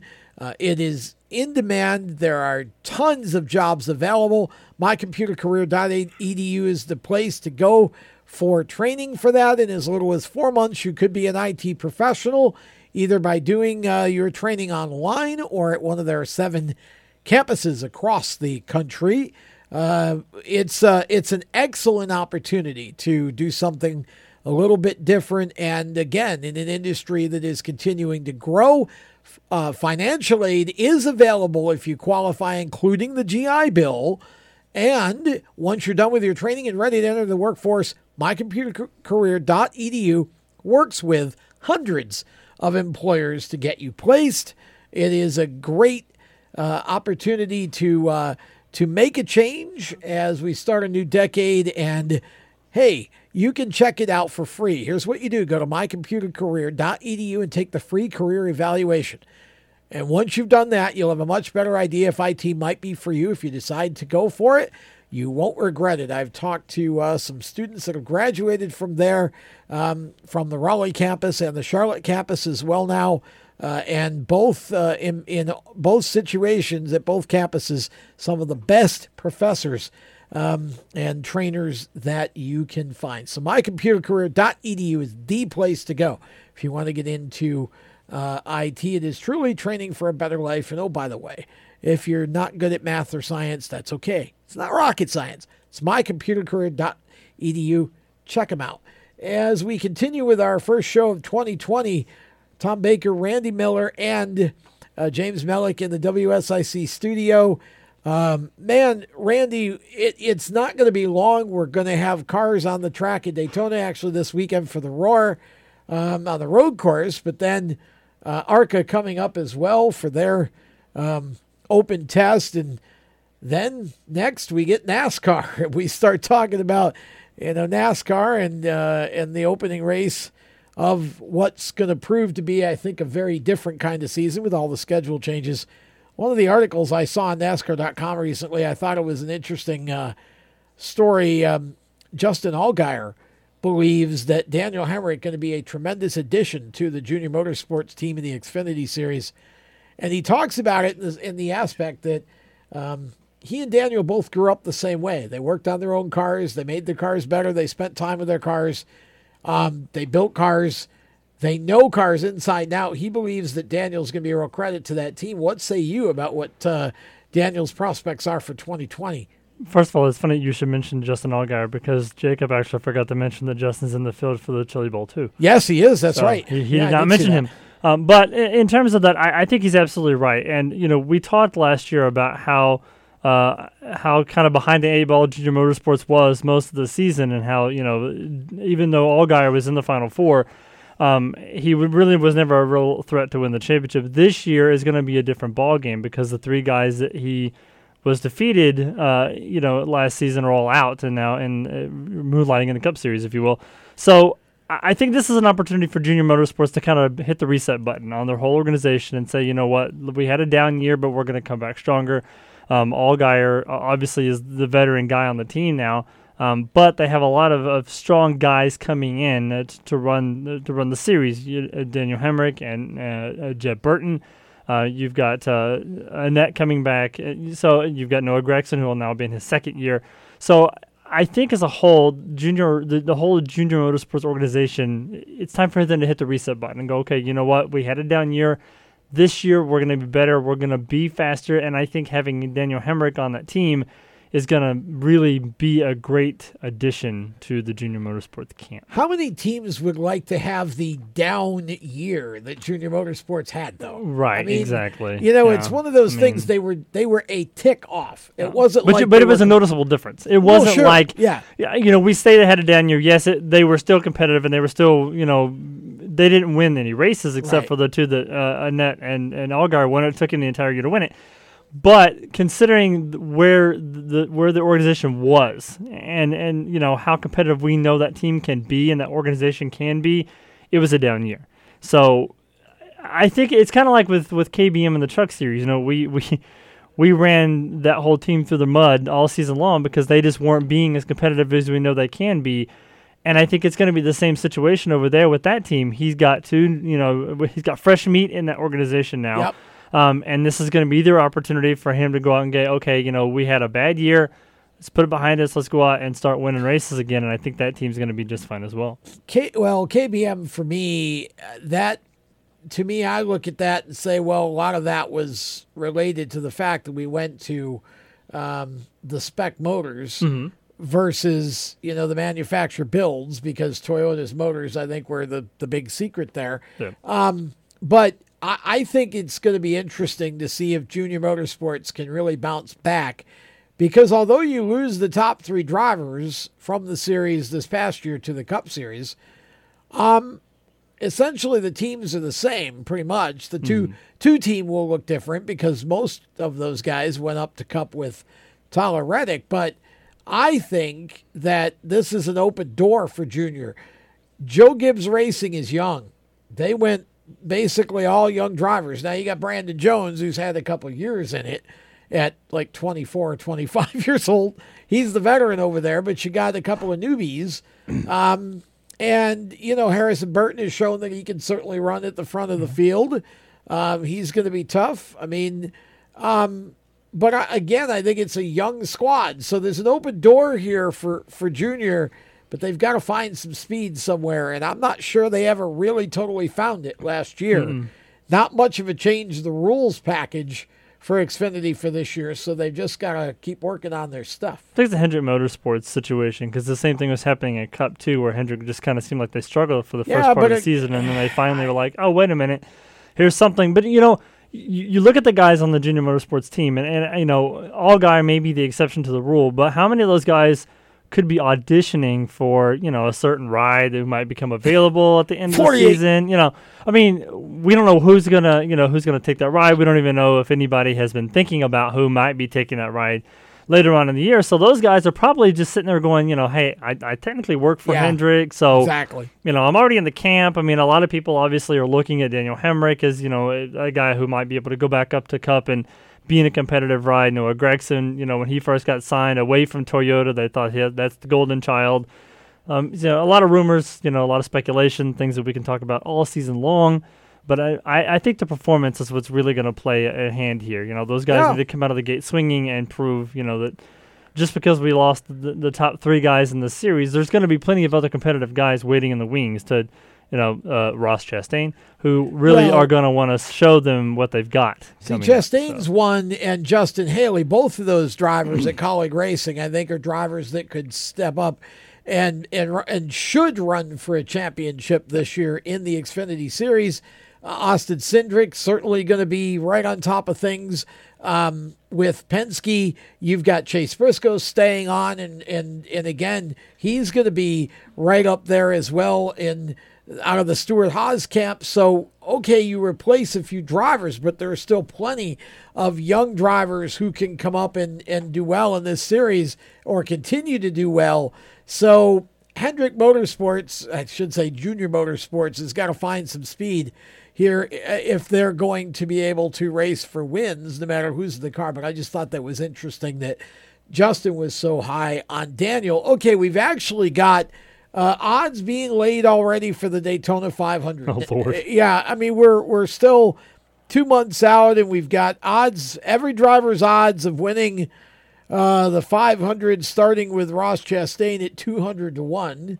Um, and I, can, can make you rich if you Now- decided to go again. Again, these this is from the Westgate in Las Vegas, so these are official Vegas odds. So you've got Ross Chastain at two hundred to one. Now, what I find funny about this is it's the Daytona 500. Remember what happened the last time we went to Daytona in 2019? Justin Haley goes out and purely because of circumstances ends up with a W. So you could say, well, does, should that then invalidate these odds? No, but you got to take this with a grain of salt. It's Daytona. One big wreck and anybody can win. I mean, Landon Cassill 100 to 1, John Hunter Nemechek 100 to 1. And I got to be honest, I find that to be a bit of a, I, I think that's a little bit high or low, I guess you, you would say in, in odds world, because the higher the number, the lower the odds, um, however they say it. But I, I, I don't, I think Nemechek has got a better chance than 100 to 1. He and Michael McDowell, who is 80 to 1, Front Row Motorsports, that, I think the, the, that's, this is a race where super speedways are the one place you can put front row motorsports and they've got as good a chance as anybody to to come out with a win That is very true. But any anybody who wants to put odds down on one of those drivers that you just mentioned, if they end up winning the race, they should probably go play Powerball right after the race ends. exactly ryan preece 60 to 1 bubba wallace 60 to 1 um, ty dillon 60 to 1 and look at this tyler reddick 40 to 1 odds Hey, uh, Ty- I mean- tyler ran awfully well there last year i i gotta He's give a two-time winner, Daytona. Yeah, I think I I'd almost put a little money on Tyler Reddick at this point uh, at Daytona with forty to one odds. I kind of like those. And look at this, former Daytona winner Austin Dillon, no respect, forty to one odds, same as Tyler Reddick. Because his last name is Dillon. I guess. Uh, Chris Bell at 30 to 1, and we're going to talk about that one right after this. How to be a great dad in 15 seconds. Bike ride, go fish, walk in the park, phone call, milkshake, play catch, picnic, fly a kite, tell jokes, laugh, talk, read a story, tell a story, bumper car, swing set, bowling, pillow fight, cut loose, stay tight. Whew. Because the smallest moments can have the biggest impact on a child's life. Take time to be a dad today. Call 877 4DAD 411 or visit fatherhood.gov. Brought to you by the U.S. Department of Health and Human Services and the Ad Council. Automotive technicians and auto service trainees, how would you like to work at the beach and perform for one of the best car care centers in the nation? Lewes Meineke is now looking for skilled automotive technicians to join their award winning team. If you're a gearhead that knows his or her stuff or a young up and comer that has the motivation and drive to succeed, then you need to make this call today. 302 827 2054. Lewes Meineke Car Care Center, located in beautiful Lewes, Delaware, offers a highly competitive compensation plan, great benefits, a flexible schedule, and did we mention that you're going to be working at the beach? Plus, there's a signing bonus for the right candidates. Technicians must be ASE certified and have a minimum of six years experience. Beginners advance at your own pace in one of several entry level positions. But whatever you do, don't wait. These jobs will go fast. Call Tim at 302 827 2054. That's 302 827 2054. Lewes Meineke Car Care Center. Rev up your career. You hear that? That's the sound of America's only sports car. That's right, it's a Corvette. But not just any Corvette, it's your Corvette. It's that who cares if there's traffic part of your day. And this can be you when you come to Cooper Corvettes. With 60 years of Corvettes to choose from, there's always a Corvette in your budget. And they'll service any Corvette you bring in. Cooper Corvettes on Route 1 just north of Quantico and Triangle. Call, click, or visit coopercorvettes.com. HMS Motorsport is the leader in motorsport safety. HMS serves a majority of NASCAR, IndyCar, and IMSA WeatherTech teams, as well as countless SCCA and club level racers and driving enthusiasts throughout North America. Their representatives are experts on making your track driving as safe as possible. You have family and friends who care about you, so don't settle for second when it comes to motorsport safety. Stop into HMS Motorsport, visit them on their website at hmsmotorsport.com, or send them a Facebook message and tell them the folks from Race Chaser Media sent you. How to deal with someone who says that's so gay. Outsmart them. This party is like so gay. Totally. Excuse me, but did you ladies know the word gay used to mean happy or excited? Then it became a word used to describe gay people. Then somehow it came to mean dumb or stupid, which is how you just used it, which is not very nice. Ew, that guy is on the football team and super smart, and he totally hates us now. Totally. When you say that's so gay, do you realize what you say? Knock it off. Learn more at thinkbeforeyouspeak.com. Hi, I'm Cody Connor, and you're listening to Race Chaser Radio. Now back to the show.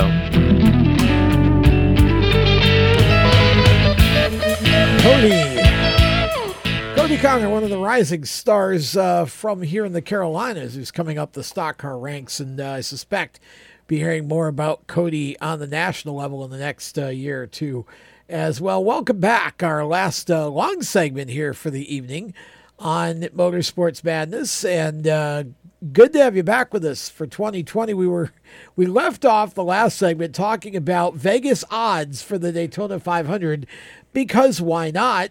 Um, and we got to Christopher Bell at 30 to 1, and I said, we'll talk about this on the other side of the break. I find this one to be interesting because you say, well, he's 30 to 1 because he's a rookie, perhaps, but this car led the Daytona 500 with Matt DiBenedetto behind the wheel last year. And I see absolutely no reason why Chris Bell, who's had plenty of super speedway experience between the trucks and the Xfinity series and whatever, ARCA, uh, I don't see any reason why Christopher Bell couldn't contend at Daytona as well as any of his other Toyota counterparts. Am I wrong? No, no, you're you're right. Here, I think the thing that people kind of have a, I guess, skepticism about is because a lot of pe- a lot of people hear stories about how NASCAR, like the veterans of the sport, won't work with rookies during Daytona and Talladega because they don't know how they're going to react in the draft. And even though it's Christopher Bell, it could be any you know anybody. Trevor Bayne, you know, suffered the same fate, although he ended up winning. But I think that maybe you know kind of where people are going is because uh, Christopher Bell is, of course, you know, a household name. He's Toyota's golden boy, but at the same time, he is still a rookie. And you know, I mean, as good of a driver as he is going to be, and he already is, people still have to think, yeah, he's this is still his first Daytona 500. But this is this is what interests me here. You had Tyler Reddick at forty to one. Tyler won the championship two years in a row. True. Did I? Did, I mean, did I dream that he no. won two? Exp- okay, no. and this year he beat Christopher Bell and he beat Cole Custer to do it. Okay, and Bell and Custer are thirty to one. Now, again, I, I, I mean, maybe it's because Tyler's driving for RCR, but I don't think I, I, I think these odds makers are a little loopy here because RCR is as fast at Daytona, oftentimes as anybody. Um, I mean, I just I just find it to be interesting the way they make these odds. I would actually, if it were me and I were choosing between one of the three, I would choose Tyler Reddick at 40 to 1 over Bell or Custer at 30 to 1 because Tyler ran the 500 last year. He knows what he's getting into. That's very true. That that is true. Although maybe it's because people still, you know, like you know, you were talking about Bell being in the LFR car. Maybe people just don't remember that Matt DiBenedetto was That in the could be. LFR car, and they don't realize how competitive he was in that car It's interesting. You wonder what criteria they use. Kyle Larson, 30 to 1. No respect. No respect whatsoever for Kyle Larson at Daytona. 30 to 1. Ryan Newman, 30 to 1. Jimmie Johnson, 30 to 1. Yeah, he still has some proving, to, some some proving to do to get people back on his side again. He's had a couple of Erik Jones, thirty to one, out of the Mm. Gibbs camp. Again, no respect for for Erik Jones here. Ricky Stenhouse and his new ride, better odds than Erik Jones. Stenhouse twenty five to one odds in the Chevy for uh, his new team, JTG Doherty. Uh, James, Erik Jones is the previous winner there. He won the July race yeah, with the Gibbs I, car. I don't get this. Thirty to one for Eric, twenty five for think- Ricky, I and think he's not even in the Ford. Stenhouse is probably because everybody knows that he'll go through everybody to get to the front. So well, it could that, be. that bumper has some slick stuff on the front But of check this out: Truex twenty five to one. He's got a new crew chief. I mean, yeah, but I mean, honestly, it's still it's still the same JGR playbook here. I, I DiBenedetto twenty to one in his new ride, which is the Wood Brothers Ford this year. So they gave him more love in the Wood Brothers car than they gave Bell in the LFR car, which I find to be, uh, again, I just wonder what criteria you're using here. Uh, Aric Almirola twenty to one, Clint Bowyer twenty to one, uh, Byron eighteen to one. Again, Hey, we're getting better We're- here. Yeah, I mean, It's uh, Hendrick. Hendrick is obviously going to start on the front row. Well, so, I guess mean, except for Jimmie Johnson, who they have nowhere. They must think Jimmy's over the hill. it's just going to take Jimmy one good run. his odds are way, uh, way worse than these two. Alex Bowman eighteen to one. Kurt Busch eighteen to one in his uh, second year uh, with uh, Team Ganassi as a teammate to Larson. Ryan Blaney. 14 to 1. That one's so kinda odd. Slightly better. He's just kind of sticking. You like you don't expect Ryan Blaney to be amongst. I agree. Um, amongst these Kevin guys, Harvick, 14 to 1. Hmm. But here's what I find really strange Kyle Busch, 14 to 1. Denny Hamlin, 10 to 1. We know Denny's won a couple of 500s, but check this out Chase Elliott. How many 500s has Chase won? Zero. Zero. Okay, 10 to 1. So, like, out of all that, like Jimmie Johnson, who's, you know, he's done this, um, 30 to 1. Chase Elliott, 10 to 1. Really interesting to me. Keselowski, 10 to 1. And Logano, 10 to 1. So, those four drivers, Hamlin, Oh. Elliott, Keselowski, and Logano, according to Vegas, have the best odds of winning the Daytona 500. Agree or disagree? Penske's been Penske's had their number on restrictor plates for the last couple of seasons. So I mean, maybe that's why Ryan Blaney's up there because he is a Penske driver. But I mean, something they're doing over at Penske's figured it out because Logano and, and Brad have both won on restrictor plates in the last couple of years and have done pretty good. So. Uh, It's I- interesting. I mean, I, I I would agree with those numbers. I mean, it's just I, I just I think Jimmie Johnson's number his uh, his odds are way out of whack here. I think he's they're just gonna. Everybody just needs to wait 30 to until right until we get to Daytona. We get through the clash. We get into qualifying. We get to the duels, and then see how Well, Jimmy yeah, starts that's no doing. fun then, well, we no, I know, but I mean, but I think that's that's part of why his number is so down is because he had a bad year, and everybody's like, ah. Jimmy's gonna mail it in. It's his last year, or whatever. He's not gonna mail it in, but you know Yeah, I what I'm saying. I mean, it's gonna I- be ever. He's obviously gonna be the sentimental favorite because everybody wants to see him go out on a high note. Okay, so you opened the can of worms here. Okay. So why not? We we've got a few minutes left in the segment. Let's just go down the path here. You said Jimmy's going to mail it in, and of course corrected yourself. But here's the question. You know, we'll we'll go around the, the, the table here. Can Jimmie Johnson win his eighth championship in his final year with uh, Hendrick Motorsports? Do you like the odds of that happening, Randy? No, I don't. I don't No. like it. No, I I don't think he's going to win the championship. Will he win a couple of races? Absolutely. He'll make the playoffs. You think he's so? not going to win the championship. Okay. No. I don't like it either. I think Chevy's still got some catching up to do to Toyota. Toyota's out in the league of their own. I mean, they won over half the races this year. So I think they're way out front. I know Chevy's done a body change to I try to gonna catch say. up to that, but we have to wait and see how that's going to affect them at um, the first racetrack they go to other than a speedway. Like when you go out there to the West Coast, to the Auto Club and Phoenix and all that, that's when you're really going to find out what the Chevrolet's changed into and what kind of stuff they have. But until they prove it, I'm sticking with Toyota. They've dominated last year. Now, this is you you you open you brought up my subject that I was going to actually slip in here. Um, Randy, why did uh, Chevy change bodies? What was the main purpose of that? I I would assume from a performance perspective, they felt that they probably needed to do something to either catch up to Toyota, or they felt that maybe a lot of the teams weren't figuring out the way that the Camaro body was situated, and I thought maybe if they changed it, then it would be a little They bit. changed bodies primarily because it, it, it Chevys the, the Chevy noses were not lining up with the Toyota and Ford tails the way Toyotas Oh, and. Fords. It, they ma- mainly it was a, a pushing situation. Now this is what I find interesting. What do we? Even though I hate this and I rail about it every year, but what do we do at Daytona? Push. We Mhm. push. That's all we do is push. That's our biggest offensive weapon is the push. So I think this increases Chevy's odds. I I actually I, to me I feel like Jimmie Johnson is going to he's going to focus harder than he ever has. He's going to drive harder than he ever has. He is going to come out of the box this year and I feel like his his drive and determination to go out on a high note versus the sort of ambivalent note that this year was, uh, 2019 was for him, I think makes Jimmie Johnson a huge threat to win the 500 and to win races in general. And I'm going to disagree with both of you. I think Jimmie Johnson can win the championship this year. Now, if you ask me, would I pick him out of 40 drivers? No.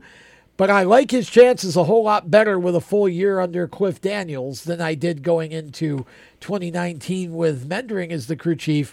He's had Cliff Daniels for half a year. They've kind of gotten their act together a little bit. His performance definitely escalated down the uh, stretch He started out the year with a championship already because him and his daughter won a skiing tandem thing up in Colorado and Aspen over the weekend. Well, it's just so. to me, it's interesting, and I just, I again, odds, it, odds are like stats for me. I pay a grain of salt to them, and that's all. And especially in this day and age in NASCAR, with the package that we have and the way the racing is, you have to look bigger picture than individual driver stats.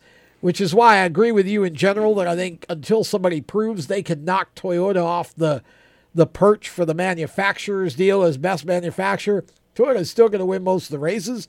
Um, I'm not buying a drop in performance for Martin Truex because the lead engineer, um, who is taking over as crew chief, has plenty of experience, and the rest of the team is still intact. So I don't expect.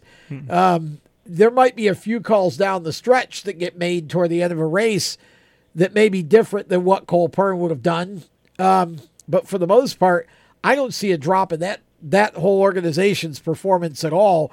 And I I I think that if you look at Toyota and you look at Ford, pretty much the same as we had last year. Chevy's the biggest change because of the new body. That's the unknown.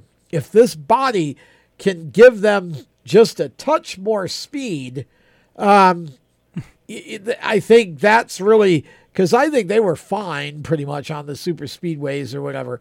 It's the the mile and a halfs the short tracks where they were really off. Which there's a n- there's another new uh, uh, uh, I guess short rules track package, yeah, coming coming for the short track for the short tracks for so- all the teams. Mhm. And oh, by the way, I'm going to go on record as saying I love the idea that NASCAR is going to amend the package because they saw the need to do that. The racing on the short tracks, not what we are used to um, or were used to this past season. So NASCAR should make a change to the package. And the fact that that I saw this quote, the teams agreed to the change, the teams should have nothing to do with whether something gets changed or not. Sorry, RTA, not buying it. You don't run the sport, NASCAR does. It's their sandbox. Um, I don't think the team should have to approve it, but I understand why NASCAR is trying to play, you know, play nice with everybody because there are costs involved in any change that you make. But I think everybody agreed that short track racing in NASCAR definitely fell off this past year. Yeah, absolutely. It- It'd be interesting to see. I mean, everybody got pretty much what they wanted as far as the, you know, intermediate, you know, the, the bigger tracks being uh, from performance level being a better ra- be, being better races this year. Yeah. So if we could change the short track and make them just as good, we'll have a great season. A Well, I agree. season. And I think that with the new schedule, I think this season is going to be really, really intriguing in NASCAR. I mean, when you start looking at things like Homestead in March uh, and Martinsville late, late in the schedule, all the different things that they're doing, Daytona to conclude the regular season, I just think that this could be uh, a very different NASCAR year, uh, it's certainly going to shake things up. And I like when we introduce change like this into the sport. I don't like the schedule being the same every year. I'd be all for swapping some tracks in and out. Just hold on to your boxer shorts because 2021 is going to be even more wild. I We'll think. see. It'll be interesting, won't it? Uh, we've got more Motorsports Madness coming up right after this, so don't you go anywhere. Stay with us. Here's an important message from RAD and this station.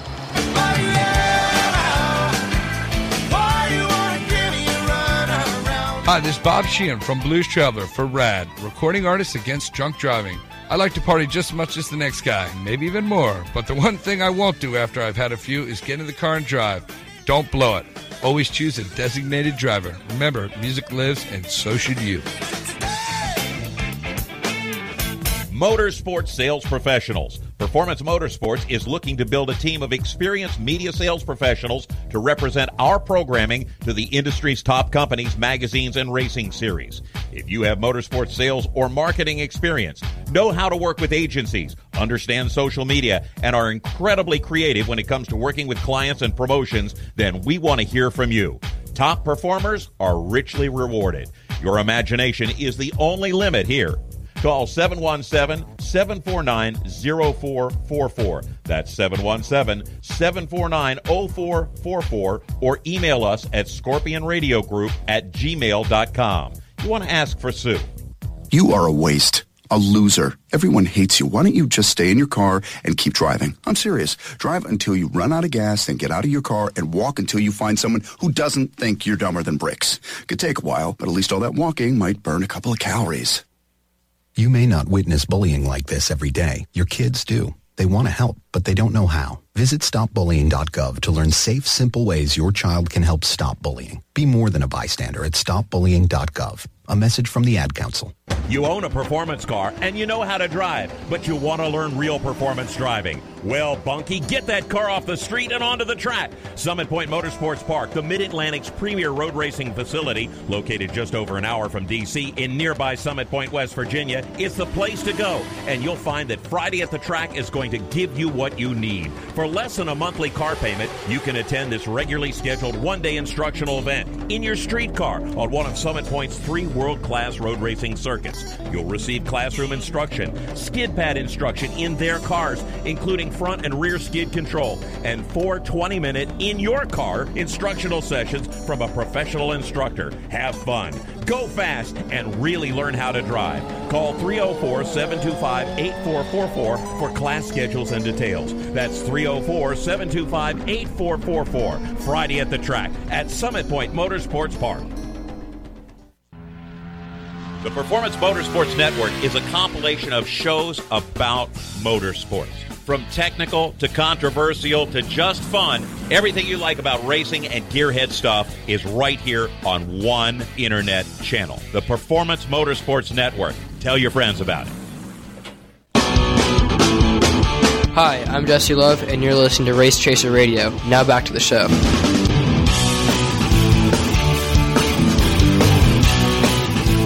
Welcome back to Motorsports Madness. We've got about a minute and a half left in the radio portion of this show, and then we will start TV overtime. I want to close here. We didn't get a chance to talk about the loss of Junior Johnson to our sport, but uh, Darrell Waltrip uh, just talking about uh, when Junior started working on the car, you knew business was going to pick up. He had a way of making things happen.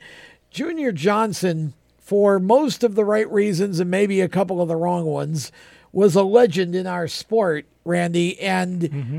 I don't think the sport, because of how far it's advanced, will ever see another Junior Johnson again. Nope, nope. When you talk about legends of the sport and, and iconic figures in our sport, obviously Junior Johnson, one of the names that comes to mind. You know, it's it gets more and more sad when we start losing the legends of the sport because it's you know you, when you talk about like throwback weekend Yeah. at Darlington and Yep. things like that. You know, it, it's it took something like that to to people for people to start paying attention to the legendary figures in our sport. Um, a- and, now it's sad, you know, we're not going to have Darrell Waltrip up in the booth anymore, you know, to kind of remind us of the heydays of NASCAR. So, um, it's kind of good to kind of you know be able to go back and, and look at those footages and look at those Yeah. highlights and, and see the things that those guys have done to pave the way for this the guys that are in the sport now. Junior literally uh, was the epitome of the sport as it originally was and took it right into the modern era. And I think a lot of people um, underestimate how articulate and intelligent the man actually was. Uh, I mean, Junior is one of the first to recognize the need for sponsors in the sport as well. So uh, we're going to miss Junior Johnson. Um, okay. We uh, we'll be back next week with more motorsports madness. Until then, for James and Randy, I'm Tom. Have a great weekend. You've been listening to Motorsports Madness powered by mycomputercareer.edu. Training for a better life. You can be an IT professional in as little as four months. Visit mycomputercareer.edu and take the free career evaluation test today. Motorsports Madness, a race chaser media production. For more exciting and passionate motorsports content, follow Race Chaser Media on Facebook, Instagram, Twitter, and YouTube and visit racechasermedia.com. The opinions expressed by our guests are their own and do not necessarily reflect those of the staff, management, affiliates, or marketing partners of Race Chaser Media. No part of this show may be reproduced in any manner without the expressed written consent of Race Chaser Media. Thank you for listening.